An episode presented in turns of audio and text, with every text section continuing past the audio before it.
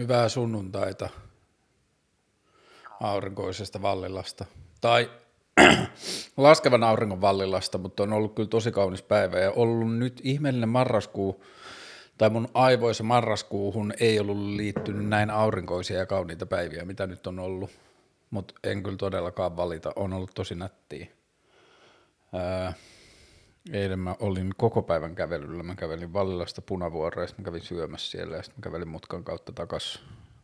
Ja käytin siihen koko lauantain, oli, oli tosi miellyttävää. Ja sitten tänään mä vaihtanut, mä sain uusia ruukkuja, mä vaihoin kolmeen tai neljään kasviin uudet ruukut ja uudet mullat. Ja tota, mä vähän touhuilin ja sitten mulle tulee huomenna vieras. Ja sitten mä ajattelin, että mä teen tänään vlogijakson, niin sitten mä laitoin aamulla kysymyskortin ja tuli tosi hyvin ja hyviä kysymyksiä. Öö, mutta oli yksi asia, josta mä halusin puhua alkuun. Mm, mä puhun tästä ehkä enemmän niin kuin tiedon kohtaamisen ja tietoon törmäämisen näkökulmasta. Öö, nyt kun mä teen tällaista keskusteluohjelmaa, niin mä saan YouTubilta aika tarkkaa niin kuin statistiikkaa siitä, minkä verran asioita kulutetaan. Sitten mulla on Instagramissa semmoinen, niin kuin, mikäli bisnestili tai sellainen, että mä saan sieltä myös statistiikkaa. Mä saan noista äänipalveluista jonkun verran statistiikkaa, että nyt ensimmäistä kertaa vähän niin kuin sosiaalisen median tekemisen aikana mulla on jotenkin mm, tarkempi mahdollisuus seurata, että miten mun tekemiä asioita kulutetaan, jos kulutetaan. Ja nyt on ollut semmoinen kiinnostava vaihe, kestänyt ehkä pari, kolme, no ehkä kohta kuukauden – että mä oon niin kuin, tipahtanut jonkinlaisen YouTuben niin semmoisen algoritminotkoon. Alussa mä ensin vähän säikähin sitä, mutta sitten mä olin silleen, että ei silloin väliä, että niin kuin, mä pelaan pitkää peliä ja jos mä teen hyviä jaksoja, niin sitten ne aina kiinnostaa jotakin ja sitten jos mä teen jonkun tosi hyvän jakson, niin sillä ei ole väliä, että onko mä YouTube-algoritmin notkossa vai ei, että niin kuin hyvä sisältö aina löytää kuulijansa ja sitten mä oon saman aikaan myös tiedostanut sen, että mä oon tehnyt nyt sellaisia jaksoja, jotka on pääasiassa kiinnostanut mua ja mä en oo niin kuin, mä en ole esittänyt niihin liittyen kysymystä eikä niin kuin, mä en ole kysynyt, että onko ne jotenkin silleen suosittuja tai onko ne popular tai onko niihin olemassa valmiiksi paljon jotakin kiinnostussuhdetta, niin ehkä se lähti melkein sieltä Pontuksesta ja Veikasta – hetkinen, mun pitää vähän katsoa. Joka tapauksessa mä oon niin kuin viime aikoina musta tuntuu, että mä oon tehnyt vähän semmoisia jaksoja, että ne on ollut enemmän niin kuin mulle itselle kiinnostavia. Ja on tietenkin kuulijoille myös, mutta ne ei ole ollut, niissä ei ollut samanlaista semmoista niin hittimeininkiä. Öö, niin, no oikein melkein niin kuin Kingfishistä, eli Remsistä lähtien. Ja sitten Pontus ja Veikka, sitten Orna. Öö, Hussein Altaja on kuitenkin kansanedustaja, että sillä nyt on niin kuin jonkinlaista sellaista, mutta summa summarum,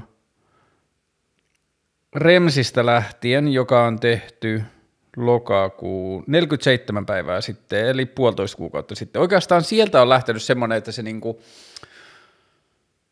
YouTube on mennyt silleen vähän notkoille niinku alaspäin koko ajan, ja ei se nyt tietenkään ole näin suora linja, niin kyllä siellä niinku asioita niin kuin menee vähän sille eläin, mutta joka tapauksessa mä selkeästi huomasin, että mä joudun johonkin YouTube-algoritminotkoon, että niin kuin mun sisältöjä suositeltiin vähemmän ja vähemmän. Ja sitten kun mä olin siellä Islannissa, niin mä en tiedä johtuuko se niin kuin maantieto, maantieteellisestä sijainnista vai siitä, että Islannin kello on kaksi vai kolme tuntia jäljessä Suomen kelloa, niin jommasta kummasta maantieteellisestä sijainnista tai sitten tuosta kellonajasta tai molemmista johtuen, niin mä huomasin, että mun Instastorien katsomismäärät tippu melkein puoleen. Ja sitten ne on niinku, ne on välillä käynyt ylempänä, mutta sitten ne on ehkä pysynyt niinku vähän kuitenkin alemmilla luvuilla, mitä ne oli ennen sitä Islannin matkaa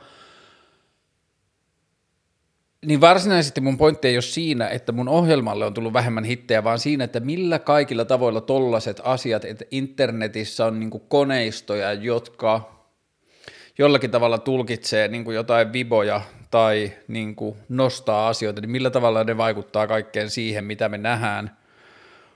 Ja ehkä laajemmassa kuvassa tämä liittyy siihen – oliko se suomenkielinen nimi huomiokapitalismin vaarat ja englanninkielinen nimi Social Dilemma Netflixissä. Mä taisin mainita siitä jossain vaiheessa, mutta siinä on tosi tosi hyviä huomioita sosiaalisen median niin kuin toimintalogiikasta ja siitä, että mitä sosiaalisen median alustat on valmiita tekemään sen eteen, että ihmiset käyttäisi niitä enemmän ja mitä, miten ne vaikuttaa meidän sosiaaliseen viitekehykseen ja heimoutumiseen ja tällaisiin asioihin. Ja siinä on niin kuin paljon, siinä on aika laajasti, ja ehkä tämä, mistä mä nyt puhun, niin tämä ei ehkä ihan mene samaan asiaan, koska tässä ei ole semmoinen niin heimoutumisasia, vaan tässä on ehkä kyse siitä, että sosiaaliset mediat meidän huomaamatta tekee kuitenkin niin kuin, tuo asioita meidän löydettäväksi ja sitten välillä ne samat asiat saattaa kadota ja me, niin kuin, mä huomaan sen itse mun YouTube-kulutuksessa, että mä saatan kuluttaa jotain sisältöä ja sitten se yhtäkkiä vaan niin kuin hiipuu pois ja sitten mä yhtäkkiä muistan, että ai niin nämä sisällöt, että nämä, mä, näitähän mä oon kattonut. Ja nyt se on niin kuin, jännää katsoa sitä niin kuin tekijän näkökulmasta, että se vaan niin kuin yhtäkkiä silleen vähän niin kuin katoaa. Ja mä en tiedä, että jos mä olisin panikoitunut, jos mä olisin ollut silleen, että ah, YouTube-katsojamäärät lähti laskuun, että teenkö mä sit, pitääkö mun tehdä joku niin kuin suosittu jakso, että olisinko mä voinut jotenkin niin kuin taistella sitä vastaan tekemällä jonkun niin kuin julkisuuden henkilön kanssa tai jotain, että se olisi niin kuin paikannut jotenkin sitä. Mutta sitten tässä on joku jännä juttu myös, että samaan aikaan mun Spotify-luvut ja äänipalveluiden luvut on ollut niin kuin kasvussa, että jollain tavalla sitten, en tiedä, olisikohan noita jaksoja sitten, kun niitä on jaettu, niin niitä on jaettu sitten äänitiedostoina tai jotenkin, mutta samaan aikaan kun YouTube on mennyt alas, niin ääni, äänipalvelut on mennyt vähän ylös. Ja tota, joo, ehkä se kiinnostava juttu vaan tässä on toi, niinku just toi YouTube-näkökulma, kun se on niin dramaattinen, että se on niinku tosi tosi niinku rajusti tapahtunut se, tai se ero on tosi suuri. Ja sitten vielä yksi YouTubeen liittyvä kommentti, niin kuin asia ja sitten ehkä just vähän näihin kupliin ja heimoutumiseen ja sellaiseen. Mä olin sellainen podcasti, jota mun tuttavat Rami ja Lassi pitää sellainen kuin puheenaihe.fi, ja mä olin siellä vieraana, ja se oli vähän niin kuin demokratiasta ja demokratiajärjestelmistä ja niiden uusimisesta – ja joo, se podcastikin on varmaan ihan hauska ja niin kuin, joo, ok, niin kuin varmaan ihan kuunneltava, mutta ne kommentit siellä YouTube-videossa oli ihan tosi vitun hienoja. Et siinä niin kuin näkyy se, että jos mä kärjistän, niin se poikien puheenaihe-podcasti on vähän niin kuin tämän peilikuva jotenkin silleen kupla-ajatukseltaan, että jos tämä on semmoisesta niin kuin vihervasemmistokuplasta, mm, ei se nyt peilikuva ole, koska ei se nyt mikään silleen – se on niin kuin oikeistolaisempi, joka varmaan pätee niin kuin silleen politiikkaan, ehkä vähän talouspolitiikkaankin, mutta että ehkä niin kuin politiikkaa yleisesti ja sitten ehkä vähän niin kuin silleen, jälleen kerran kärjistän, ehkä niin kuin konservatiivisempi, en tiedä. Mutta joka tapauksessa, niin siellä ne kommentit oli tosi jotenkin silmiä avaavia, oli myös vähän hyökkäviä, mutta jostain syystä ne ei niin kuin mennyt ehkä samalla lailla mulle ihon alle kuin mitä jotenkin omiin sisältöihin tulevat kommentit joskus saa aikaiseksi. Mutta mä suosittelen, mä voisin melkein joskus tehdä jaksoja lukea niitä kommentteja ja reagoida niihin kommentteihin, mutta et siis puheenaihe.fi ja sitten siellä on se jakso, jossa mä oon vieraana, mutta ne kommentit YouTubessa, niin lämmin suositus, siellä oli tosi hyvä meininki ja silleen, että kolme, et en voinut katsoa kolmea minuuttia pidempään ja tämä on tätä vasemmistolaisten haihattelua ja semmoinen en mä tiedä, kokonaisvaltais, kokonaisvaltaisesti tosi jotenkin sähäkkä meininki. Ja sitten tota, tähän liittyen vähän niin kuin kysymys, niin mä otan sen, kun mä huomasin täällä aikaisemmin, että täällä oli tällainen kysymys kuin ajatuksia liberalismikeskustelusta Pontuksen ja Veikan kanssa. Okei, eli näin kauniisti me siirrytään nyt aasinsilla näihin kysymyksiin. Se Pontus ja Veikka-jakso on mun mielestä tosi hyvä, Öö, ja mitä mulla heräsi ajatuksia siitä, mä ehkä opin enemmän niin kuin jotenkin oman ajatteluni positiosta maailmassa, ja ehkä se antoi myös jotain semmoista selkänojaa, että kun mulla on ollut vähän niin kuin tämän, jotenkin tämän niin kuin vasemmistoälykkösiiven kanssa semmoinen niin kuin jatkuva tietyllä tavalla stressi ja huoli siitä, että niin kuin hyväksyyhän vasemmistoälyköt mun kelat, tai että jos mä oon katsonut poliittista kenttää, niin jotenkin vasemmistoälyköt on ollut ne, kenen tuomiota mä oon jotenkin silleen pelännyt, koska niiden maailmankuvia mä oon, niihin mä oon kuitenkin ehkä samaistunut eniten, niiden maailmankuvia mä oon eri niin kuin arvostanut, niin mä oon ehkä pelännyt sitä, että ottaaks, että miten vasemmistoälyköt suhtautuu mun juttuihin, mutta sitten sen Veikka ja Pontuskeskustelun kautta mä hiffasin sen, että iso osa, jos sieltä tulee kritiikkiä, ei varsinaisesti ole hirveästi tullut, mutta jos tulee, niin se ehkä pätee tai koskettaa enemmän keinoja kuin, niin kuin maailmankuvan sisältöä.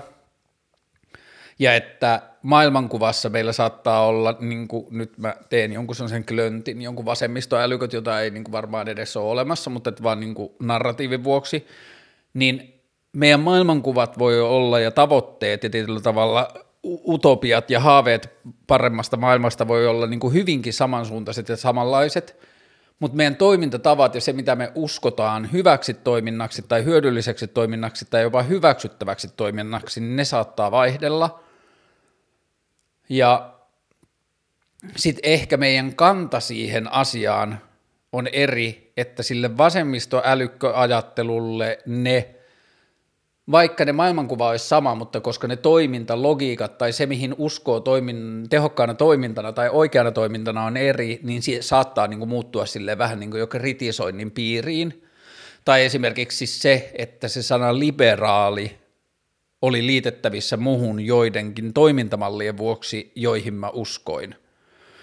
Ja sitten kun se on noin, niin sit mun on helppo niin kuin käydä se keskustelu itse omassa päässäni loppuun, että aa, mutta mulle sillä ei ole väliä, että noi ei, noi, ja mä edes puhu, niin kuin, mä en missään tapauksessa puhu Veikasta ja Pontuksesta, mä puhun nyt jostain kuvitellusta vasemmistolaisälykkö, niin kuin semmosesta jostain käsitteestä tai ihmisryhmästä, niin noi ei diggaa musta, tai ne ei välttämättä diggaa musta, mutta se on mulle ihan sama, tai se ei niinku haittaa mua, tai se ei niinku tunnu mulle pahalta, tai mulle ei niinku, se ei ole mulle merkityksellistä, että ne ei pidä musta tai ne kritisoi mua, koska se kritiikki ei kohdisti niihin asioihin, joista, joka on mulle tärkeintä, eli se niin kuin maailman kuva ja se, että minkälaista maailmaa halutaan, koska niissä asioissa mä vähän niin kuin tietyllä tavalla haluan olla samaa mieltä, tai että mä haluan löytää, että kun mä niissä vasemmistoälykkö maailmankuvassa mä näen tosi paljon sitä, että on otettu tosi tarkkaan huomioon erilaisia jalkoihin jääviä niin kuin –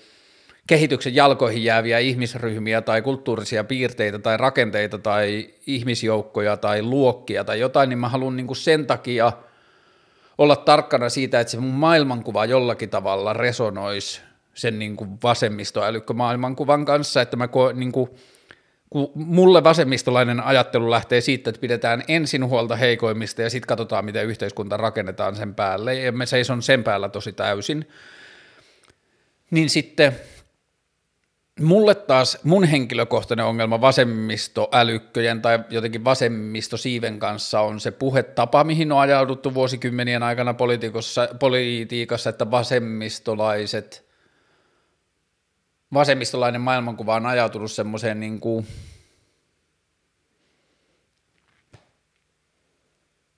aika kon, en mä tiedä, siis nämä nyt on hapuilevia niin kuin ajatuksia, mutta jotenkin silleen konflikt, ei välttämättä konfliktihakuiseen, mutta ei ainakaan konflikteja välttävään keskusteluun. Ja sitten mun toimintatapa ja mulle luonnollinen tapa olla on tosi konflikteja välttävä. Ja sitten esimerkiksi se mun ja sen vasemmistosiiven ero osittain on siihen, että vasemmistosiipi ei edes usko maailman muuttamiseen ilman konflikteja.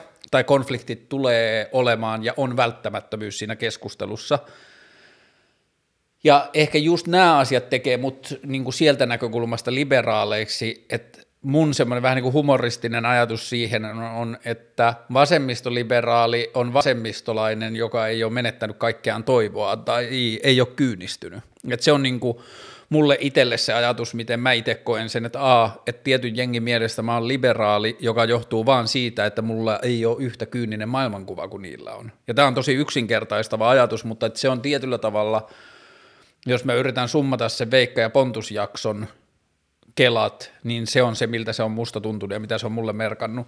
Ja sitten hei, yksi asia, mitä mä haluan nostaa, kun mä näen tuolta datasta myös, että mitä tytöt kuuntelee ja mitä pojat kuuntelee, niin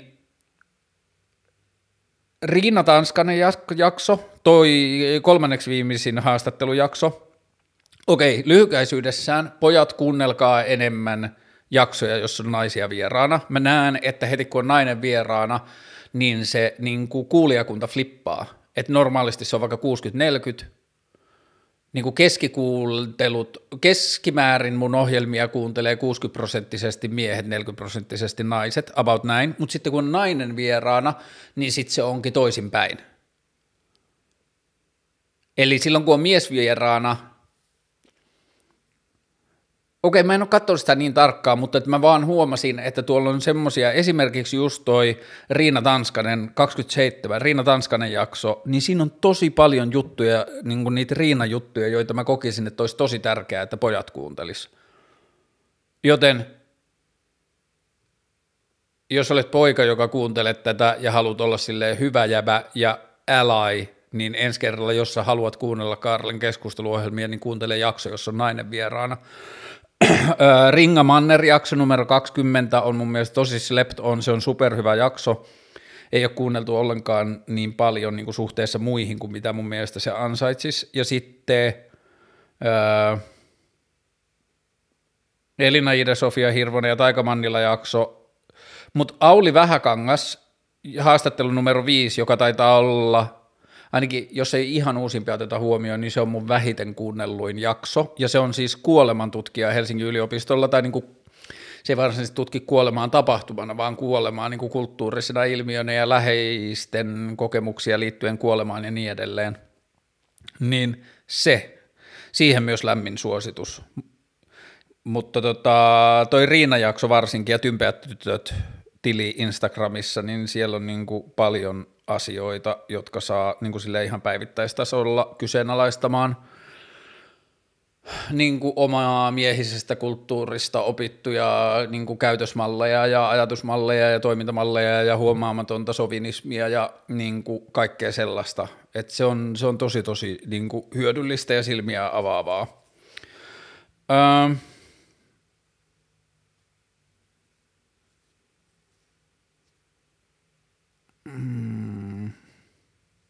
Tässä nyt tälle muutama kysymys, joihin mä voin sanoa, että mä huomaamatta vastasin jo. Miltä marraskuu tuntuu? Marraskuu tuntuu siistiltä, koska on ollut kauniita aurinkoisia päiviä.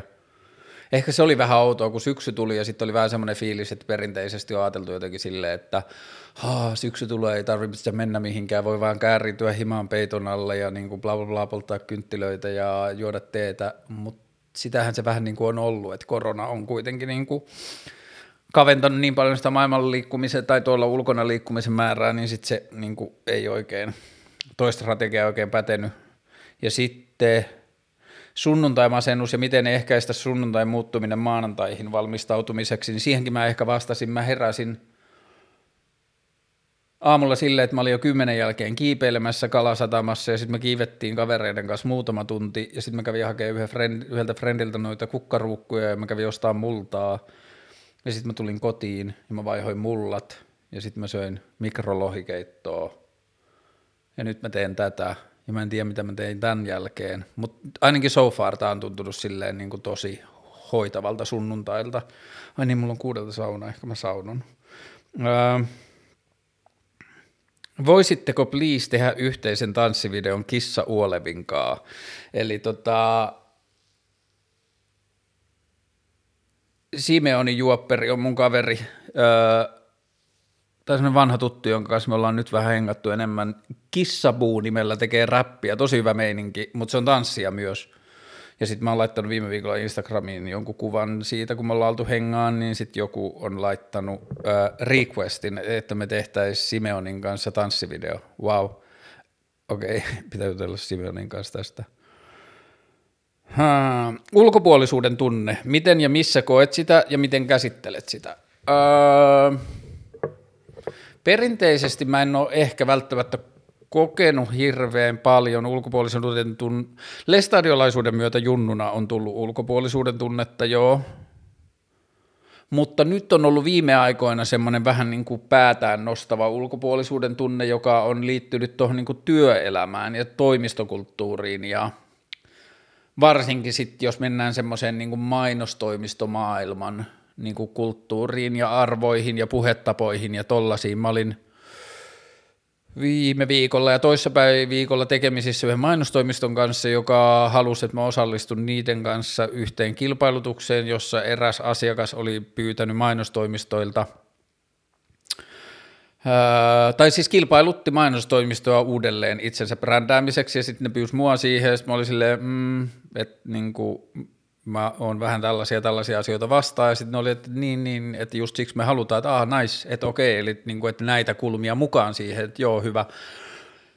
Niin mä tein sitä kaksi viikkoa, ja siinä mä olin tekemissä ehkä vähän mainostoimistomaailman kanssa pitkästä aikaa, niin siinä en niin paljon, kun oli ehkä sille tuttuja ihmisiä, mutta vähän välillä mä tunsin ulkopuolisuuden tunnetta.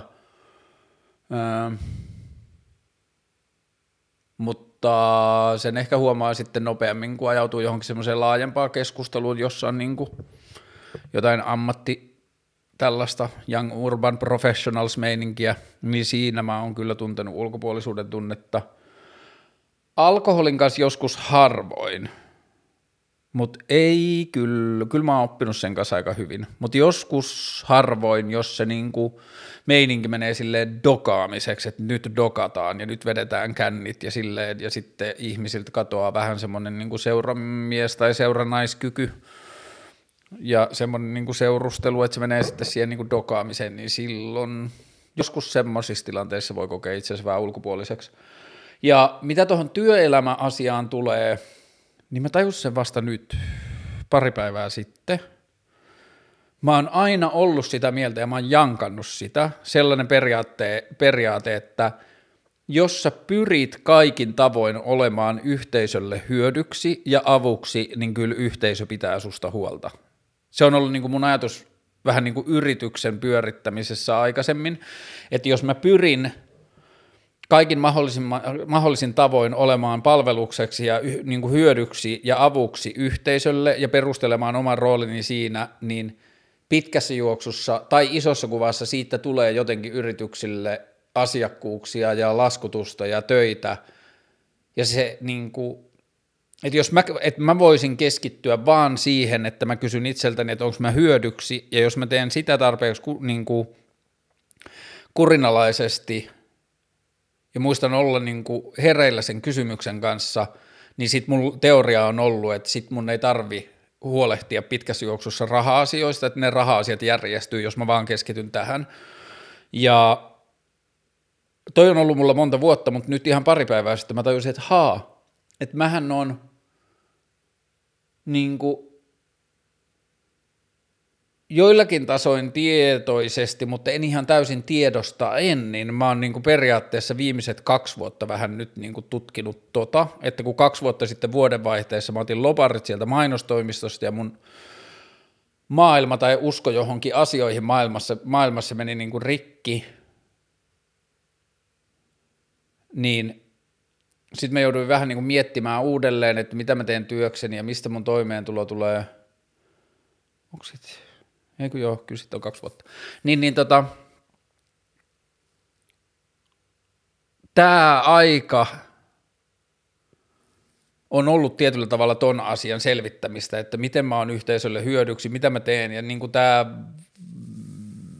keskusteluohjelmahan on niin kuin varmaan mun tällä hetkellä niin kuin isoin vastaus siihen, mitä mä pyrin tekemään, mutta saman aikaan mä en yritä tehdä tästä mun toimeentuloa. Mä yritän tehdä asioita niin, että tästä voisi tulla mun toimeentulo, mutta että mä en niin kuin yritä pakottaa tätä siihen, kun mä haluan jotenkin, tämä tuntuu arvokkaammalta, että tämä on kuin se, että tämä tuottaa mulle toimeentulon, jos mä joudun muokkaamaan tätä mallia joksikinlaiseksi.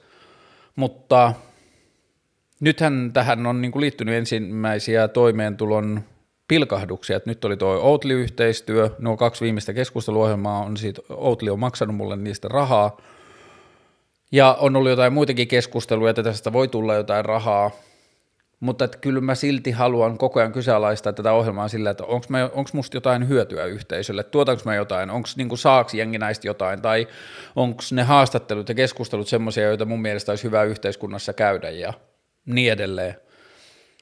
Niin sitten tämä on niinku vähän niin kuin mun semmoinen testiympäristö, tämä keskusteluohjelma ja sitten mun yritys toimi myös, koska mä toivoisin, että me voitaisiin enemmän ja enemmän sanoa junnuille – ja vanhemmillekin, joille tämä niinku työelämä rupeaa ahistamaan ja tuntumaan vieraalta ja kaukaiselta, että okei, että yritä niinku pelaa uhkista tai sitten hanki itsellesi niin joksikin aikaa silleen puskurirahaa, mutta yritä sellaista toimintamallia, että sä keskityt vaan siihen, että miten susta on hyötyä yhteisölle ja unohda hetkeksi business ja rahanteko ja kaikki tällainen ja mieti vaan, miten sä voit olla hyödyksi yhteisölle, niin mitä jos se voisi olla se kaava, mitä me voitaisiin tarjota ihmisille toimeentuloavaimeksi.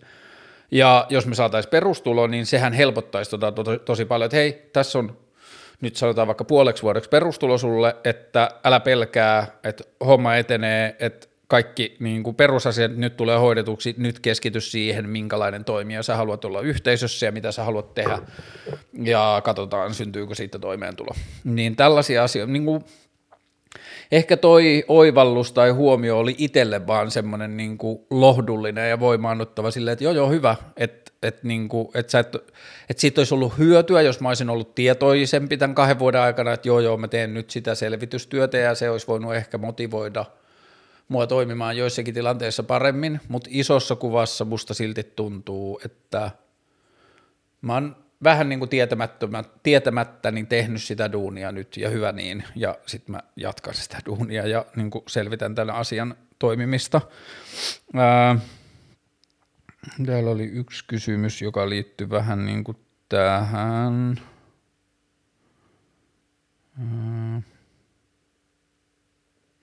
Niin, olisi kiva kuulla, millaista palautetta sait Outli-yhteistyöstä. Öm, pääasiassa hyvää palautetta.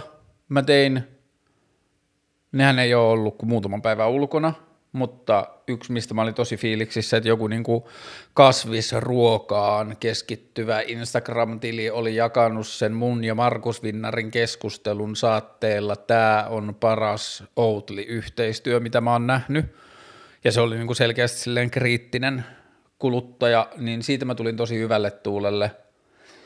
En ole oikein saanut kiukuttelua keltään siitä, että miksi sä teet kaupallista yhteistyötä, en ottanut saada yhtään – ja siihen mä olin jotenkin, en mä ajatellut, että sitä välttämättä tulisi, mutta siihen mä olin kuitenkin vähän niin kuin henkisesti valmistautunut silleen, että mä olin yrittänyt itse itselleni kysyä kaikki ne kriittiset kysymykset, voit sä seistä tämän takana, onko tämä oikein, saaks näin tehdä, onko korvaus oikean kokoinen, bla bla bla, toimiinko mä niin moraalisesti oikein, sel- selitänkö mä mun positioni riittävästi ja enhän mä ole niin kuin jotenkin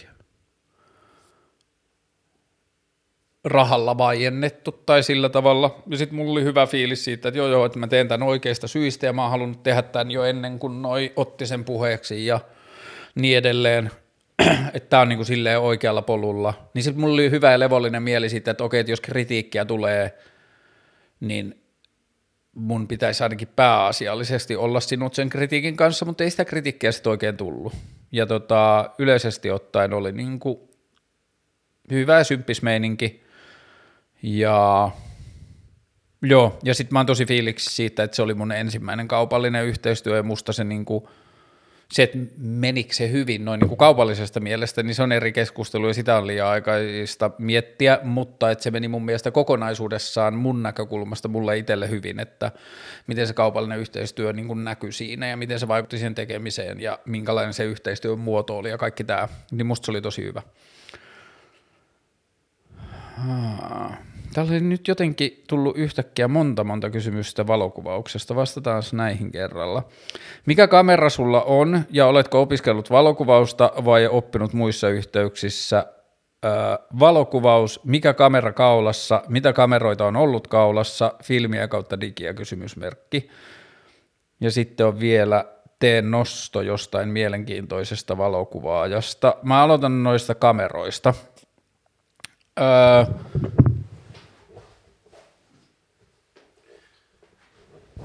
mun oma kamera on, jos tätä kuuntelee Spotifysta, niin sitten ei näe mitään, mutta jos katsoo YouTubesta, niin näkee niin jotain. Niin mun oma kamera on tämmönen Fujin X Pro 2 digirunko, mutta se on paskana ja mulla ei ole ollut rahaa korjata sitä. Ja sitten joskus viime keväänä tällaisessa vlogissa mä valittelin tätä tilannetta, että mun rakas kamerani on rikki ja mä kaipaan sitä ja mulla ei ole rahaa korjata sitä. Ja sitten ää, ystävällinen katsoja laittoi viestiä, että hei, että mulla on ton saman sarjan runko, johon noi sun linssit käy, niin mulla on sellainen tällä hetkellä käyttämättömänä, että sä voit saada sen lainaan. Ja mulla on ollut puoli vuotta toisen ihmisen kameralainassa, joka on ollut vitun ihanaa josta mä oon tosi tosi kiitollinen. Öö, tää on paras kamera mun mielestä, mitä mulla on koskaan ollut. Tämä, mikä mulla on nyt rikki, on Fujin X Pro 2, ja se, mikä siinä on rikki, on se, että se on ollut mulla kolme vuotta silleen joka päivä tässä näin, ja sitten se on vaan lyönyt ja pom pom pom, ja se on niin kuin silleen sotakamera. Mä suhtaudun kameroihin käyttöesineinä, niin sitten se, että mä suhtaudun niihin käyttöesineinä, niin sitten ne menee välillä rikki, ja sitten mä toivottavasti pääsen korjaamaan tämän pian. Ja toi lainarunko on XE1, joo, ja tota, nämä on siis hyviä tämmöisiä sturdeja, metallirunkoisia digijärkkäreitä. Ja mä jotenkin tykkään siitä niin kuin, kuvasta, minkä Fujin Kenno tekee, ja sitten siinä on niin kuin val, muutama semmoinen valmis öö, niin kuin JPG-formaatti, että mä tallennan ne roona ja sitten JPG, eli pienen lainausmerkeissä käsittelyn kautta, ja sitten – siinä on niin kuin, siinä JPGssä on mun mielestä niiden siinä siis filmisimulaatiossa on silleen hyvä meininki, jonka pohjalta mä saan käsiteltyä sellaisia kuvia, mistä mä tykkään, niin mä oon tykännyt noista Fuji-kameroista ihan sikana. Ja siis Fujihan on tämän ohjelman sponssi myös, että tämä kamera, millä mä puhun nyt, on Fuji, ja sitten niissä haastattelujaksoissa se kamera, mikä kuvaa noita ihmisiä sohvalla, niin se on myös Fuji, ja ne on mulle Fujilta lainassa. Ja sitten se laaja kuva tässä keskusteluohjelmassa on sitten GoPro. Öö, kameroista muuten, mm, nämä on ensimmäiset digikamerat, mitä mulla on ollut, että sitä ennen mulla on aina ollut filkkaa. Ja pääasiallisesti mä oon kuvannut mun filmijutut Kontaksin T3, joka on ehkä maailman ihanin pokkarikamera, ja mä muutaman vuosi sitten myin sen mun ystävälle, joka kertoi sit mulle pari vuotta myöhemmin, että tiedätkö mitä, mä oon hukannut sen sun kameran, ja mä kerkesin olleen vähän silleen huono, että fuck, että mä olisin halunnut ostaa sen takas sulta, ja nyt sitten se kaveri muutti, ja se öö, kontaksi löytyi, ja nyt mä ootan vaan, että se tajuaa, että se ei kuvaa sillä niin paljon kuin se ehkä haluaisi, ja sitten se myy sen mulle takas, toivottavasti. Mm, se Kontaksin T3, sen filmijärkkäri on ihan tosi tosi ihana, jonka mä haluan takas. Ja sitten mulla oli Fujin GV690, eli keskiformaatin filmikamera, joka kuvaa 6 kertaa 9 senttistä negatiivia, jos on kiinteä optiikka. Se, sitä kutsutaan Texas, Texas Leikaksi, se on semmoinen super super iso niin järkkärikameran näköinen kamera. Niin mulla oli se muutama vuoden ja sillä mä kuvasin kanssa ja sen mä oon myynyt kanssa pois. Ja sitten mulla on niinku kamerahaave, mulla on oikeastaan enää niinku Leica M6 tai M7, sen mä haluan jossain vaiheessa ja sitten mä oon tyytyväinen, että nämä Fujin ton oman rungon mä haluan huoltaa ja sitten mä haluan sen kontaksin ja sitten mä haluan joskus sellaisen leikan ja joskus ehkä jonkun keskikoon kameran, mutta en ole varma. Ja tota,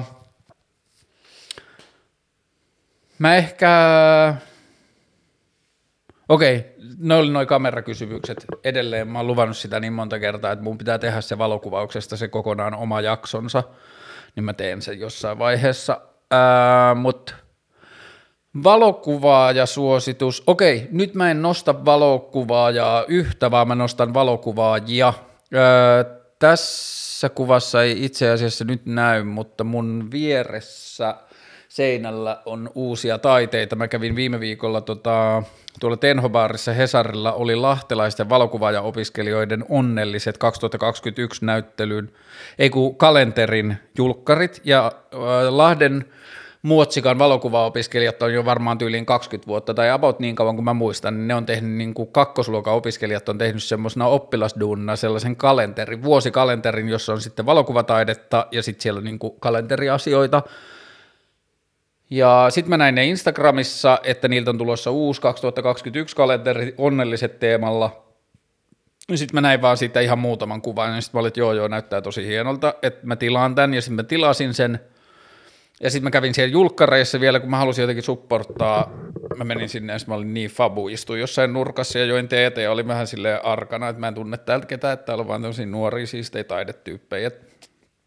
Mä hengaan, sitten joku ihana tyyppi siitä työryhmästä tuli sanomaan, moi, saanko mä tulla sanoa, ja sitten se kuunteli tätä ohjelmaa, jos sä kuuntelet, kiitti kun tulit juttelee, ja se oli niinku sitä kalenteritekoporukkaa, ja sitten me juteltiin, ja sitten mä ostin kaksi printtiä sieltä, ja en mä tiedä, toisessa on alastonta ihmiskehoa, ja toissa on psykedeellisiä huumesieniä, ja Ää, ne oli tosi kivoja kuvia, mutta se mun valokuvaajasuositus on onnelliset 2021 kalenteri. Kattokaa ne Instasta ja tilatkaa se kalenteri. Se oli tosi hieno. Se ei ole vielä tullut mulle, tulee varmaan maanantaina.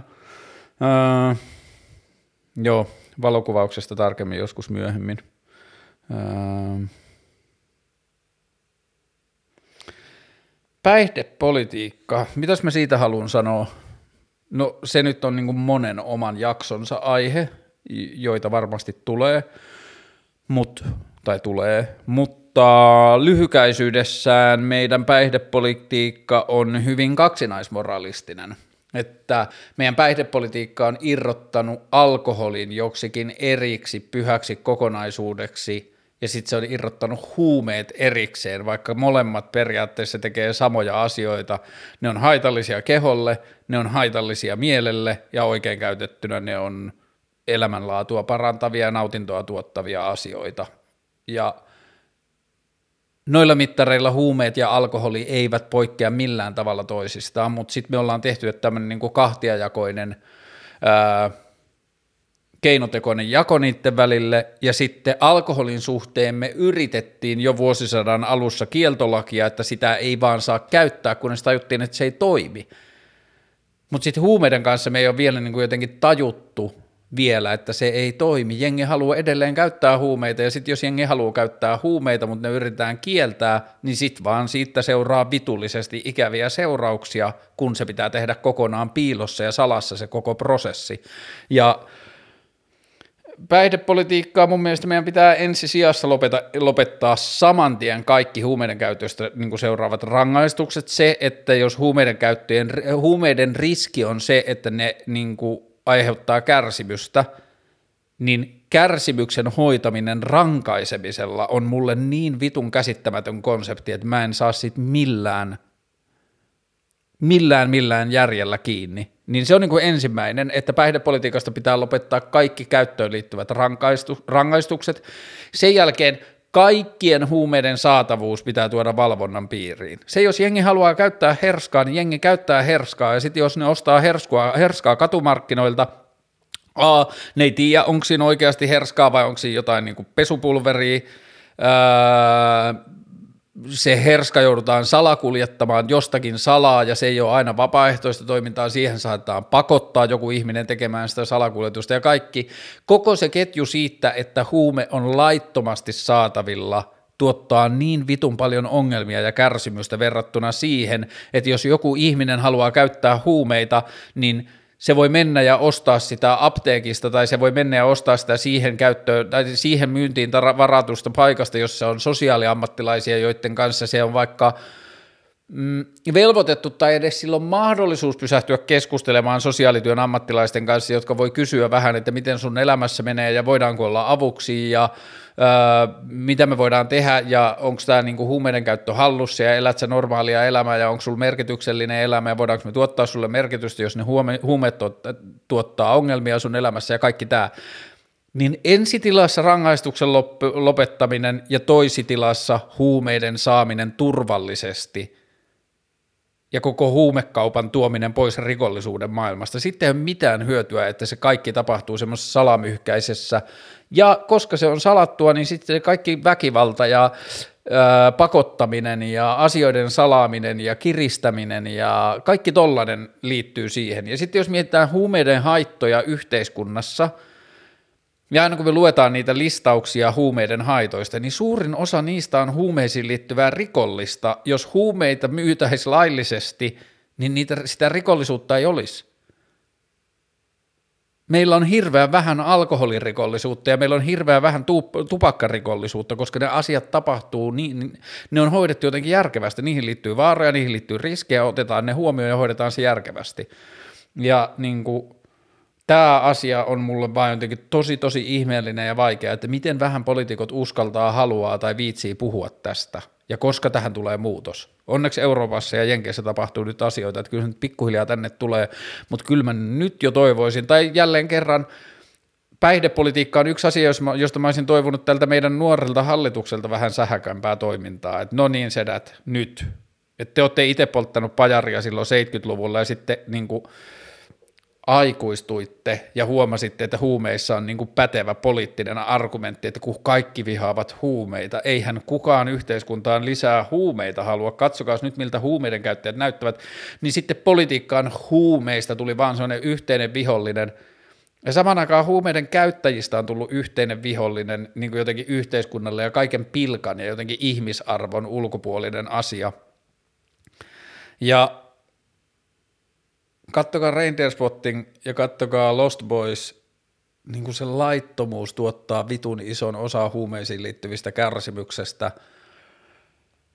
Ja kuinka paljon meidän huumeiden käyttäjien ongelmista liittyy myös siihen, että ne voi purkaa, että se, että kun se huumeiden käyttö on kiellettyä, niin niiden käyttäminen on myös osa kapinaa. Kuinka paljon meidän huumeiden käytön kulttuuri tervehtyisi, jos ihmiset ei samalla niin kuin, huumeita käyttämällä pystyisi kapinoimaan ympäristöään kohtaan, että se ei olisi niin kuin sen työkalu. Mutta joo, tuosta päihdepolitiikasta, mä haluan tehdä siitä omat jaksot erikseen, niin tämä nyt oli ensimmäinen, niin kuin, tai ei ensimmäinen, mutta tämä nyt oli tämmöinen pieni blurt avautuminen siitä. Niin ja sitten liittyen tuohon regimen hommaan – nyt on kymmenen viikkoa mennyt, mä en ole polttanut tupakkaa, tupakka tuntui jäävän, mutta nyt viimeisen kahden viikon aikana mä oon käyttänyt kannabista ehkä kaksi-kolme kertaa niin kuin sen pitkän breikin jälkeen. Ja joo, kyllä mä koko ajan huomaan, että mä menen lähemmäs lähemmäs sitä, että mä teen siitä niin kuin oman jaksoni tässä jossain lähiaikoina, niin siitä sitten tarkemmin siinä.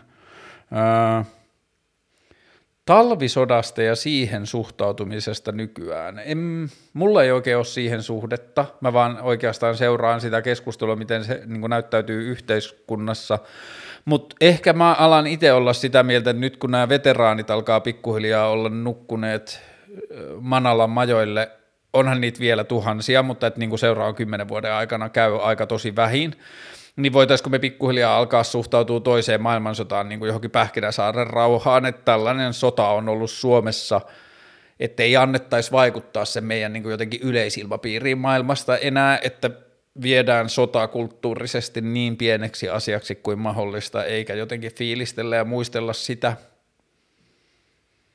Mutta joo, ei mulla talvisodasta ehkä hirveästi ole mitään sanottavaa, eikä kyllä ehkä tästä seuraavastakaan. Tässä on islamisaatiosta. Mitä tarkoittaa islamisaatio? Onko meillä islamisaatiota? Öö, yksi, mikä liittyy siihen Hussein altaan jaksoon, se oli mun mielestä hyvä jakso, me puhuttiin siinä hyviä asioita. Mutta yksi, mikä mulla jäi vähän silleen, että mä en ollut perehtynyt tarpeeksi siihen ranskakeissiin, jotta mä olisin voinut jutella Husseinin kanssa siitä, mutta että se niin kuin kaikesta siihen liittyvästä, mutta yksi niin kuin, keskustelu, jonka mä olisin halunnut käydä, ja mun pitää käydä se jossain muussa tilanteessa myöhemmin, oli se, että kun Hussein viittasi siihen, että siellä Ranskassa ää, Macron ja niin kuin hallitus oli julkaissut uudelleen niitä Charlie Hebdon tai jonkun noitten pilakuvia, kun niistä oli ensin tullut jotain niin kuin silleen väkivallan uhkaa tai suoraa väkivaltaa niistä niin kuin viimeisimmistä kuvista, ja sitten valtio oli julkaissut niitä uudelleen heijastamalla niitä niin kuin valtiorakennusten seiniin, niin okei, ensimmäinen helppo niin kuin, kohta tai pointti mulle itselle on se, että mm, ei, että valtion ei pidä lähteä niin kuin mihinkään riidan haastamiseen, että, niin kuin, että se pitää tehdä jollain muulla tavalla, että niin kuin, että mun mielestä se ei kuulosta kovin niin kuin slikiltä muuvilta, että valtio lähtee niin kuin sananvapauden puolustaessaan niin kuin jotenkin tolleen provokatiivisesti, että ei kun me laitetaan nämä seinälle, jos tämä on teille ongelma, niin se ei ole mun mielestä hyvä muuvi, mutta jossain, mä näin jossain internetissä joku islaminuskoinen oli, niinku, se oli joko meemi tai sitten se oli joku kannanotto, niin se oli ottanut sitä, että ei me rasistisia kommenttejakaan laitettaisi sananvapauden puolustamisen nimissä niin kuin heijastettaisiin minnekään seinälle, mutta mun mielestä ei ole oikein verrata Jumalan pilkkaa ja rasismia. Jumala on näin niin kuin toistaiseksi nykytiedon varassa kaikkien uskontojen Jumala on kuvitteellinen hahmo meille kaikille muille. Se on niin kuin, se on, niin, se on kuvitteellinen hahmo. Rasismi ko- kohdistuu eläviin ihmisiin ja niin kuin eläviin yksilöihin, mutta Jumalan pilkka koost... mun mielestä Jumalan pilkas, siis mun tarkoitus ei ole puolustaa niin kuin kusipäistä käytöstä. Se, mikä on toiselle pyhää, niin siihen mun mielestä on vaan ihan kohteliasta suhtautua jollakin tavalla niin kuin, arvostavasti ja kunnioittavasti, mutta että rasismin ja Jumalan pilkan vertaaminen toisistaan ei ole mun mielestä relevantti pointti, koska Jumalan pilkka on ihan eri asia. Jos me pilkataan Jumalaa, niin me pilkataan toisen kuvitteellista tai niin kuin uskonnon mielikuvitusystävää. Et se on vähän niin kuin joulupukin pilkka. Ja niin kuin jokaisen uskontokunnan edustaja voi niin kuin loukkaantua näistä sanoista silloin, kun tämä koskee heidän omaa Jumalaansa, mutta sitten jos se koskee muiden uskontojen Jumalaa, niin ne ymmärtää mun pointin. Musta tuntuu näin. Ja tämä niin Jumalan pilkka-asia on mietityttänyt mua elämässäni huomattavasti enemmän kristinuskon kuin minkään muun uskonnon kautta, koska lapsena mä kasvoin uskonnollisessa yhteisössä, jossa sanottiin, että Jumalaa ei saa pilkata ja niin kuin mun Jumala oli vielä niin mustavalkoinen, että sen nimeä ei saanut mainita ääneen ja muita jumalia ei saanut edes olla olemassa ja niihin niin kuin bla bla bla kaikki tämä. Ja sitten niin kuin se on ollut yksi niitä ensimmäisiä prosesseja, kun mä olen ruvennut lähteä uskonnosta pois, että vau, että onpas mustasukkainen jäbä ja onpas jotenkin niin kuin pikkumaisen oloinen ja niin kuin tykkääpäs se tehdä sääntöjä ja aa, että hänen nimeäkään ei saa mainita ja vau, että ottaapa sitten se tosissaan – mutta sitten se vaan särähti mun korvaan, kun jossakin verrattiin sitä, ja palaten siihen, mun mielestä se Macronin toiminta ja se Ranskan niin kuin valtion instanssien toiminta siinä tilanteessa, jos mä ymmärsin oikein, musta se tuntuu, että se oli vähän niin kuin kusipäistä ja asiatonta, mutta Jumalan pilkan vertaaminen rasistiseen kuvastoon tai rasistiseen kielenkäyttöön ei ole mun mielestä oikea vertauskohta. Ja tämä oli sellainen asia, josta mä olisin, jos mä olisin ollut paremmin perillä siitä keskustelukokonaisuudesta, niin mä olisin halunnut keskustella tästä Husseinin kanssa, kun se oli vieraana, mutta ehkä mä pääsen keskustelemaan tästä myöhemmin. Uh, mutta joo, tähän kysymykseen islamisaatiosta, niin siihen mulla ei ole oikein vastausta, kun mä en tiedä tuon pohjalta, mitä tarkoitetaan. Rokotevastaisuus kautta koronarokote. Mä oon joskus puhunut tästä koro- rokotusasiasta, joka on tosi vaikea, koska samaan aikaan mä en haluaisi antaa hirveästi val- valtiolle oikeuksia tai mahdollisuuksia pakottaa ihmisiä tekemään oikein yhtään mitään omalle keholleen mutta samaan aikaan mä haluaisin, että aikuiset ihmiset tutustuu tieteeseen ja rokotusten voimaan ja kaikkeen tällaiseen. Ja mitä koronarokotteeseen tulee, niin se kuulosti musta ihan freesiltä, että nyt jotkut, oliko se Live Nation vai Ticketmaster tai joku iso kansainvälinen tapahtumajärjestäjä tai lippukauppias oli ilmoittanut, että ne tulee siirtymään jossain vaiheessa kohta systeemiin, jossa lipun oston yhteydessä pitää todistaa, että on ottanut koronarokotteen, niin silloinhan se voi käydä niin, että siinä niin kuin tällä tavalla kukaan ei voi pakottaa ketään ottamaan koronarokotetta, mutta siitä voi olla niin kuin ihmisille silleen hyötyä, jos ne tekee sen. Niin ehkä tämä voi olla se juttu, miten se menee, mutta että vaikka se, niin, niin ehkä ainoat epäilykset, mitä siihen liittyy, niin liittyy siihen, että se tulee nyt näin nopeasti, että meillä on ollut niin kuin noita rokkorokotteita ja jotain muita, joita me ollaan niin kuin laitettu kaikille lapsille koulussa, mutta ne on ollut meille jo, tai niihin on niin kuin vuosikausien testaukset pohjalla, niin se, että nyt tämä korona tulee niin nopeasti, mutta en mä tiedä, kyllä mä luotan lääketieteeseen niin paljon, että kyllä ne tietää, mitä ne tekee, ja ehkä tämä nyt on vaan henkilökohtainen asia. Kun koronarokote tulee, käyn ottamassa sen samoin tein. That's it. Ää, luet paljon kirjoja. Kirjoitatko, no ensin pitää muuttua tuohon kyllä, että en mä lue paljon kirjoja. Junnuna mä oon lukenut paljon kirjoja. Nyt mä luen paljon vähemmän kirjoja kuin mä luen, mutta mä luen kirjoja, sanotaan näin. Ää, kirjoitatko itse tai haluatko joskus julkaista omaa tuotantoa? Mm, kirjoitan ja en kirjoita, eli mitä mä tarkoitan sillä on se, että mä kirjoitan semmoisia raapistuksia tai semmoisia rääpäleitä silloin tällöin sinne tänne jonnekin muistikirjoihin ja Google Docseihin ja muuta, että mm, tässä voisi olla jotain ajatusta kirjaan liittyen tai tässä voisi olla, tämä on ajatus, jos mä tekisin kirjan, niin mä haluaisin, että tämä ajatus olisi siellä kirjassa ja niin edelleen mä kirjoitan, jos mä luen vähemmän kuin mä haluaisin lukea, niin mä kirjoitan huomattavasti vähemmän kuin mä haluaisin kirjoittaa. Ja öö, haluaisinko joskus julkaista omaa tuotantoa? Mm,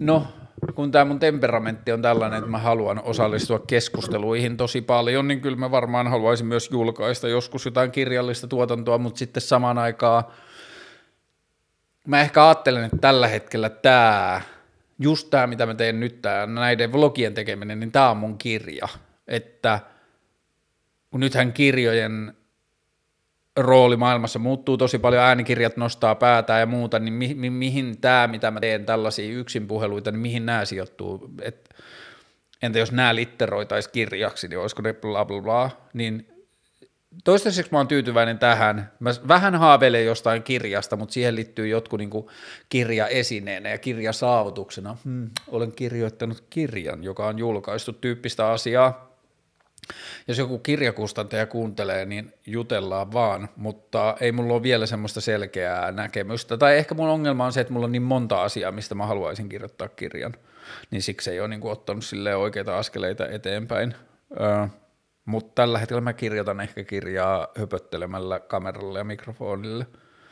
Ha. Jos sinun pitäisi vaihtaa koko nimesi, niin mihin vaihtaisit? Mm. Varmaan laittaisin mun etunimeksi Frank, koska mä olisin halunnut, että mun pojan nimeksi olisi tullut Frank. Mun mielestä Frank on niin hieno nimi, mutta siitä ei tullut Frank, siitä tuli Werneri, joten se Frank on vapaana. Nyt mun kaverit sai lapsen, niin sen lapsen nimeksi tulee Frank, josta, mahdollisesti Frank, josta mä olin tosi fiiliksissä. ja sitten mä ottaisin ehkä äitin tyttönimen, niin mä olisin Frank Hakala. Hmm.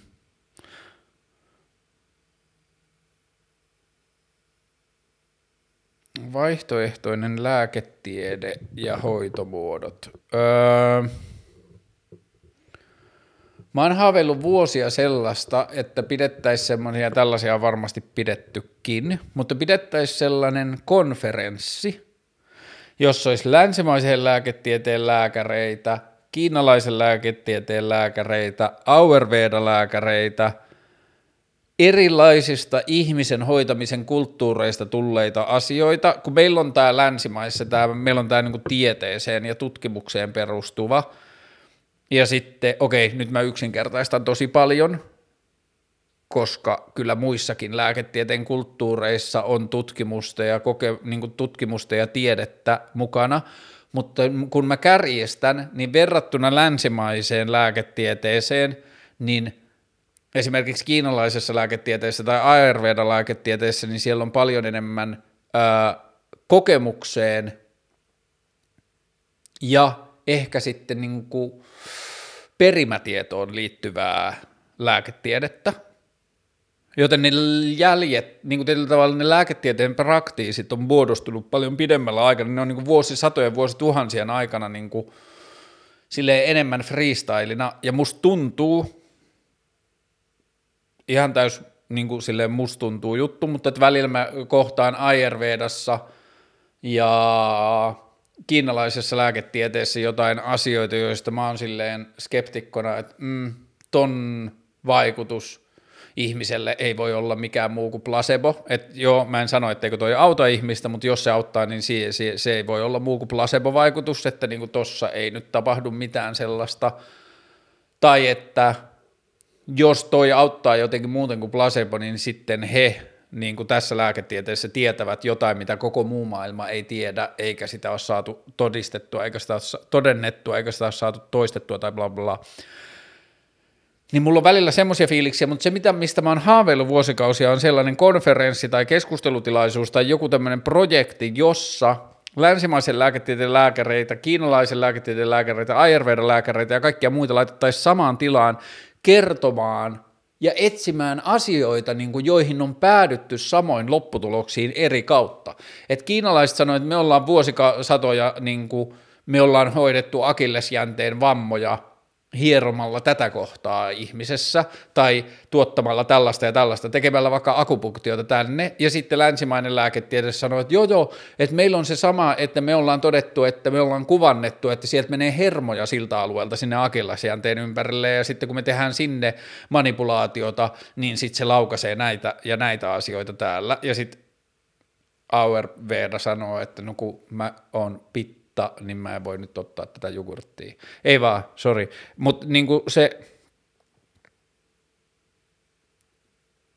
mä haluaisin, että ennen kuin me sivutetaan vaihtoehtoiset hoitomuodot ja vaihtoehtoiset lääketieteen suuntaukset vaan silleen huuhaana sivuun, niin me katsottaisiin minkälaisia, me katsottaisiin tosi tosi tarkkaan minkälaisia päällekkäisyyksiä ja toisiaan tukevia elementtejä ja ihan vaan hauskoja, että haa, me ollaan päädytty samaan lopputulokseen, eri kautta tyyppisiä asioita niistä voi löytää. Ja joskus ehkä viime vlogissa, mitä mä tein, niin kysyttiin jotain valtionrajoista ja mun mielipiteestä siitä, niin ihan samanlaista mä haluaisin mun kaikkien muidenkin rajojen öö, suhteen, että 150 vuotta tästä, niin en mä haluaisi, että meillä on olemassa enää mitään intialaista lääketiedettä tai kiinalaista lääketiedettä tai länsimaista lääketiedettä, vaan että on niin kuin lääketiede, jonka tehtävä on auttaa ihmisiä ja poistaa kärsimystä, ja sitten se on kerännyt kaikki parhaat praktiisit kaikista maailman niin kuin lääketieteen kulttuureista. Öö, Millaisilla yhteiskunnallisilla keinoilla voisi murtaa suomalaisen miehen maskuliinisuuden panssaria? Maskuliinisuuden panssaria, toisin sanoen kuinka miehet osaisivat paremmin sanottaa tunteitaan ja päästää irti niin sanotusta heikkouden pelostaan. Hyvä ja tärkeä kysymys, lähes mahdoton vastata. Öö, yksi, mitä mä oon itselle sanonut, ja tää, tätä ei voi sanoa niin kuin, tätä ei voi kukaan sanoa toiselle, tämän voi kukin sanoa vain itse itselleen silloin, kun siihen on voimaa, mutta sitten kun mä oon puhun, niin kuin miettinyt näitä miehisen kulttuurin kahlitsevuutta ja niin kuin miehisestä kulttuurista tulevia oletuksia ja odotuksia ja kaikkea sitä, niin se mitä mä oon sanonut itselle on se, että joo joo me voidaan puhua ja me voidaan kirjoittaa ja me voidaan tanssia, me voidaan tehdä teatteria ja elokuvia ja julkilausumia ja politiikkaa, me voidaan tehdä vaikka mitä sen miehisen miehenä olemisen niin kuin kahleiden vapauttamiseksi, mutta loppuviimein se kaikki vapautuminen on mun omissa käsissä. Ja tämä on niin kuin mulle ollut tosi tärkeää siinä, ja sitten kun mä oon miettinyt sitä, että aa, okei, että mun oma vapautuminen miehenä on kiinni musta itsestä, mitä mä uskallan tehdä, ja mitä, niin aa, silloinhan mä tulen osallistuneeksi myös miehisyyden, tai miehisyyden kahleiden vapauttamiseen myös laajemmassa kuvassa. Jos mä teen jotain asioita, niin sitten ne pienen, niin kuin jokainen toimi, mitä me tehdään, niin sinne hiekan verran nakertaa niitä niin kuin rakenteita ja kulttuuria. Mutta ää, kysymyksenä, ää, mi, niin, millaisilla yhteiskunnallisilla keinoilla voisi murtaa? En mä tiedä, onko siellä yhteiskunnallisia keinoja edes olemassa, onko ne kaikki jotenkin kulttuurisia? Yhteiskunnasta ainakin pitää löytää kaikki rakenteelliset jäänteet, jotka vaatii miehiä olemaan tietynlaisia, tai mun ystävä kertoi just tänään, niiden luokalla oli ollut ysiluokalla poika, niiden koulussa oli ollut niinku tai niiden kaupungissa oli ollut vanhojen tanssien lisäksi ilmeisesti niin kuin yläasteella myös jotkut vähän niin kuin kasien tanssit tai sellaiset, joissa oli ollut vähän myös tämä niin kuin vanhoihin vaatteisiin tai niin kuin vanhanaikaisiin vaatteisiin pukeutumisen kela, niin joku kasiluokkalainen poika, joka oli muutenkin hengannut silloin tällöin hame päällä koulussa, oli halunnut pukeutua hameeseen sinne tansseihin – ja koulun rehtori oli, oli tullut sanomaan, että ikävä kyllä me joudutaan kieltämään tämä, tai ikävä kyllä sä et saa osallistua näihin tansseihin noissa vaatteissa. Ja tästä on 15 vuotta ehkä. Mä toivon, että tollanen ei menisi enää läpi, se saattaisi mennä vielä joissakin kaupungeissa läpi, mutta kaikista eniten mä toivoisin sitä, että siinä tilanteessa ja ympärillä olevat ihmiset osais kysyä, että mitäs vittua, että mihinkäs tämä kielto perustuu ja miksi ei, ja niin kuin, että jos tolle rehtorille olisi joku lain ja kirjaimen mahdollistama oikeus sanoa noin tai tehdä tollainen päätös, niin se, mitä me yhteiskunnallisessa rakenteissa voidaan tehdä, on tietenkin poistaa ja kieltää kaikki tollainen niin sukupuoleen liittyvä diskriminaatio. Mutta toi nyt ei varsinaisesti liity niin kuin miesten maskuliinisuuden panssariin tai heikkouden pelkoon. Öö, jos ei pakollista terapiaa, niin kyllä mä haluaisin, että me ruvettaisiin työstämään nyt pääsyä ilmaiseen terapiaan kaikille ihmisille, vaikka sanotaan alkuun kaksi tai kolme kertaa vuodessa. Että ihminen voi mennä terveyskeskuksen verkkopalveluun ja varata itselleen puolentoista tunnin tai tunnin terapian. Meidän pitää niin terapiakynnystä ja terapiakulttuurista ajatusta ja kaikkea sitä meidän pitää romahduttaa valtavasti.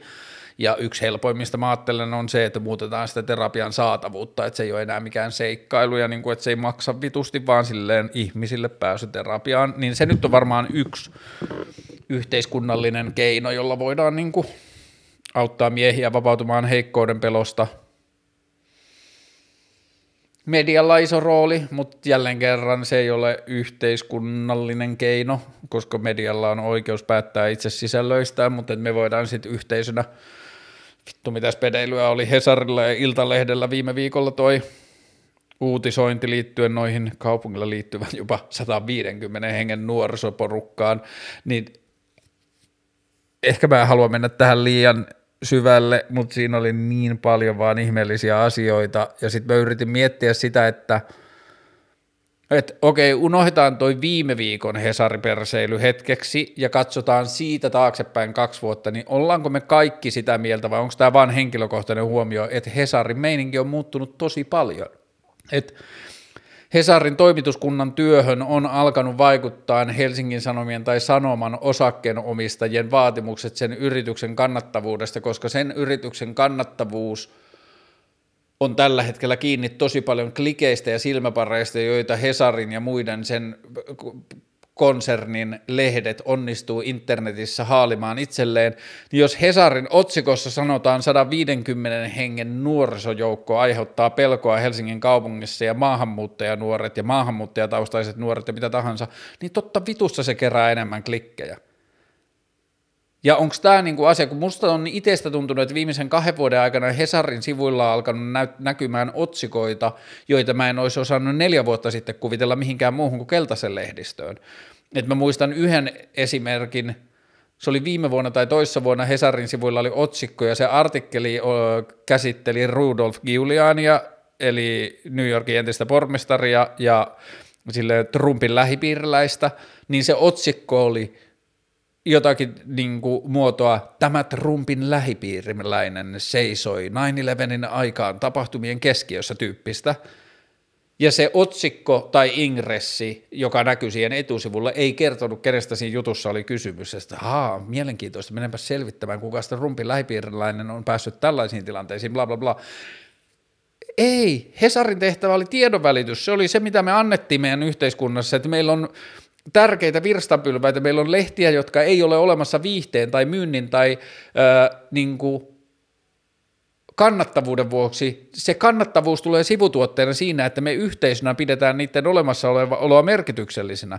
Ja jos Hesari on tullut siihen tulokseen, että mm, ette te enää pidä, ette tilaa meitä, ette käy meidän saitilla, meidän on pakko vaan pelata selviämisen puolesta, niin voidaanko please puhaltaa pilviin ja sanoa ääneen yhdessä, että Hesari ei ole enää sitä, mitä me ajateltiin sen olevan. Me ajateltiin, että Hesarin tehtävä yhteiskunnassa on olla reilu, puolueeton ja välittää ihmisille niin kuin tärkeää tietoa ja pitää huolta siitä, että meidän kansa ei tyhmisty. Se on niin kuin, se on niin kuin ykkösmedian tehtävä. Ja sitten jos se onnistuu siinä tehtävässä, niin samalla lailla kuin mä puhuin tuossa alussa, että mä yritän selvittää, että jos mä oon yhteisölle avuksi, niin yhteisö pitää huolta siitä, että mä en kuole nälkään, niin sen Hesarin kanssa pitäisi kaiken logiikan mukaan käydä sama asia.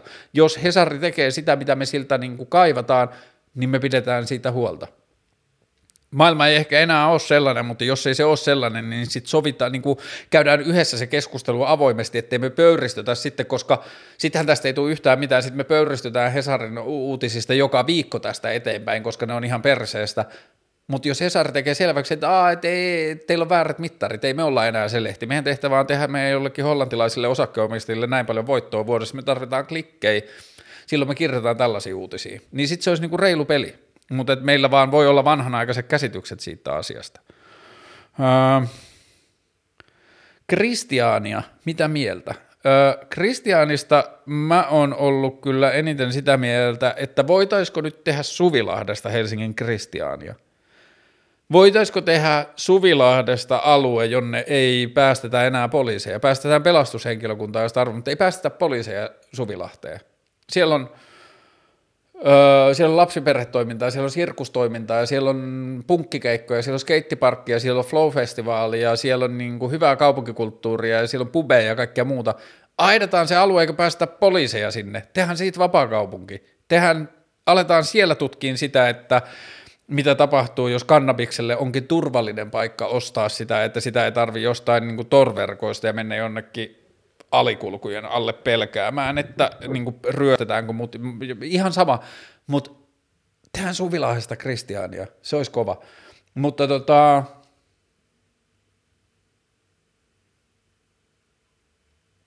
mitä mieltä mä oon kristiaaniasta? Mä oon jotenkin tosi vitun onnellinen, että jossain meidän Euroopassa on kaupunki, jossa kansalaiset päätti, että tämä on vapaa kaupunki, me tehdään täällä omat säännöt. Niitä pitäisi olla enemmän, niitä pitäisi vahvistaa, bevar Christiania, ja joo, ö, olen kyllä aina ihaillut sitä meininkiä. Sitten vinkkejä poddailuun, eli podcastin tekemiseen. Ö, mun tärkein vinkki podcastien tekemiseen on yritä tehdä kaikki tekniset ja henkiset puitteet niin, että kun rekkiä painetaan, niin maailma muuttuu mahdollisimman vähän.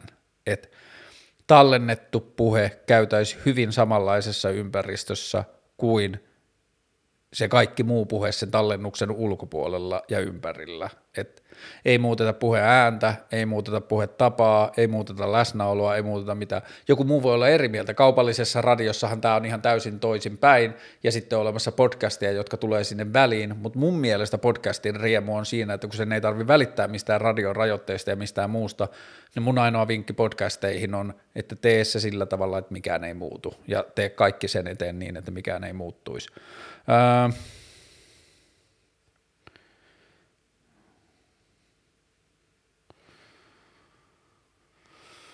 Juupa se juu, katsotaanpas vielä nopeasti, onko täällä vielä jotain, mihin mä en vastannut. On täällä aina jotain, mihin mä en vastaan, mutta sitten mä vaan mainitsen niitä, jos ne ei mun mielestä, niin tota, ää, mulla ei ole niihin vastausta tai ne, mä en halua vastata niihin tai jotain, mutta kyllä mä nyt oon vastannut melkein kaikkiin. Täällä on y- yhden, täällä kysytään mun mielipidettä yhdestä henkilöstä, jota on kysytty aikaisemminkin, mutta että kun se on vain silleen suomalainen toimija, niin mm, en mä ehkä halua alkaa arvioimaan tai kertomaan mielipiteitä niin ihmisistä, jos ne ei ole paikalla. Ehkä mun pitää pyytää se ihminen jossain vaiheessa vieraaksi, jos sitten jo toista kertaa pysytään mun mielipidettä sitten ihmisestä. Uh,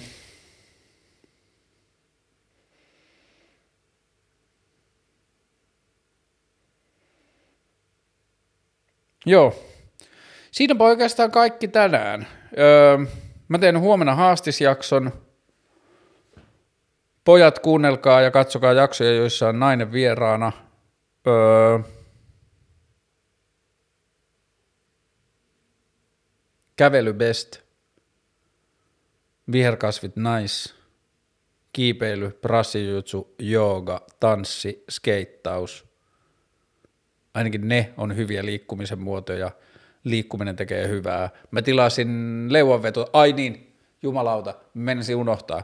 Mä tein tänään mun henkilökohtaisen leuanvetoennätyksen. Mä en ole ikinä elämässä tehnyt yhtä monta leukaa kuin mä tein tänään, ja se oli yhdeksän. Kaikki, jotka harrastaa kuntoilua, tirskahtaa, että vittu yhdeksän. Onko se sun ennätys? On, se on mun ennätys. What you gonna do about it? Mä oon vähän kehno, mutta mä hitaasti. Ja sitten mä tilasin leuavetotangon himaa, ja mä ajattelin, että mä tekisin semmoisen säännön, että aina kun mä kävelen sen leuavetotangon alta, niin mun pitäisi tehdä kolme leukaa, mutta sitten mä ajattelin, että jos se tulee mun olkkarin ja vessan väliin, olkkarin ja eteisen väliin, niin voiko mulle tulla birtsis? Että jos mä alan pelkään sitä leuavetotankoa, että mä en jaksa tehdä niitä leukoja, niin sitten mä en meekään vessaan ja sitten mulle tulee virtsis. Mm. Elämän riskejä.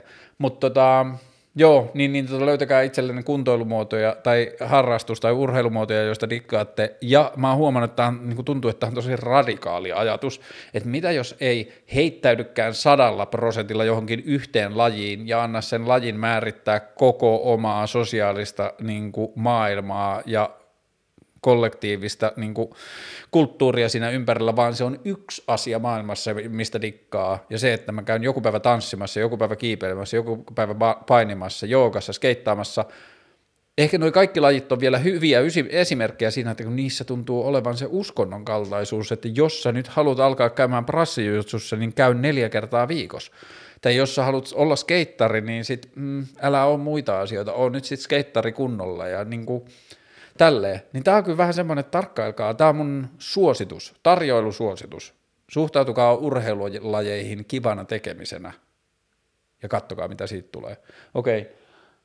Hmm. Siinä varmaan tämän sunnuntainen epistola.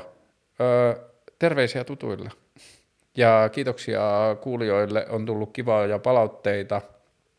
Ja viitaten siihen algoritmikuoppaan, mitä mä tuossa alussa puhuin, tai suosittelukuoppaan, niin mua ei nyt huolestuta se, mä teen tätä kuitenkin, tätä koko juttua niin kuin pitkällä aikavälillä, ja katsoja- tai kuulijamäärät on niin väärä mittari tälle, että teenkö mä asioita oikein. Mutta joo, se oli vaan niin asia, johon joutui kiinnittämään vähän huomiota, että vau, onpas hassua. Mutta tota, tällaista on.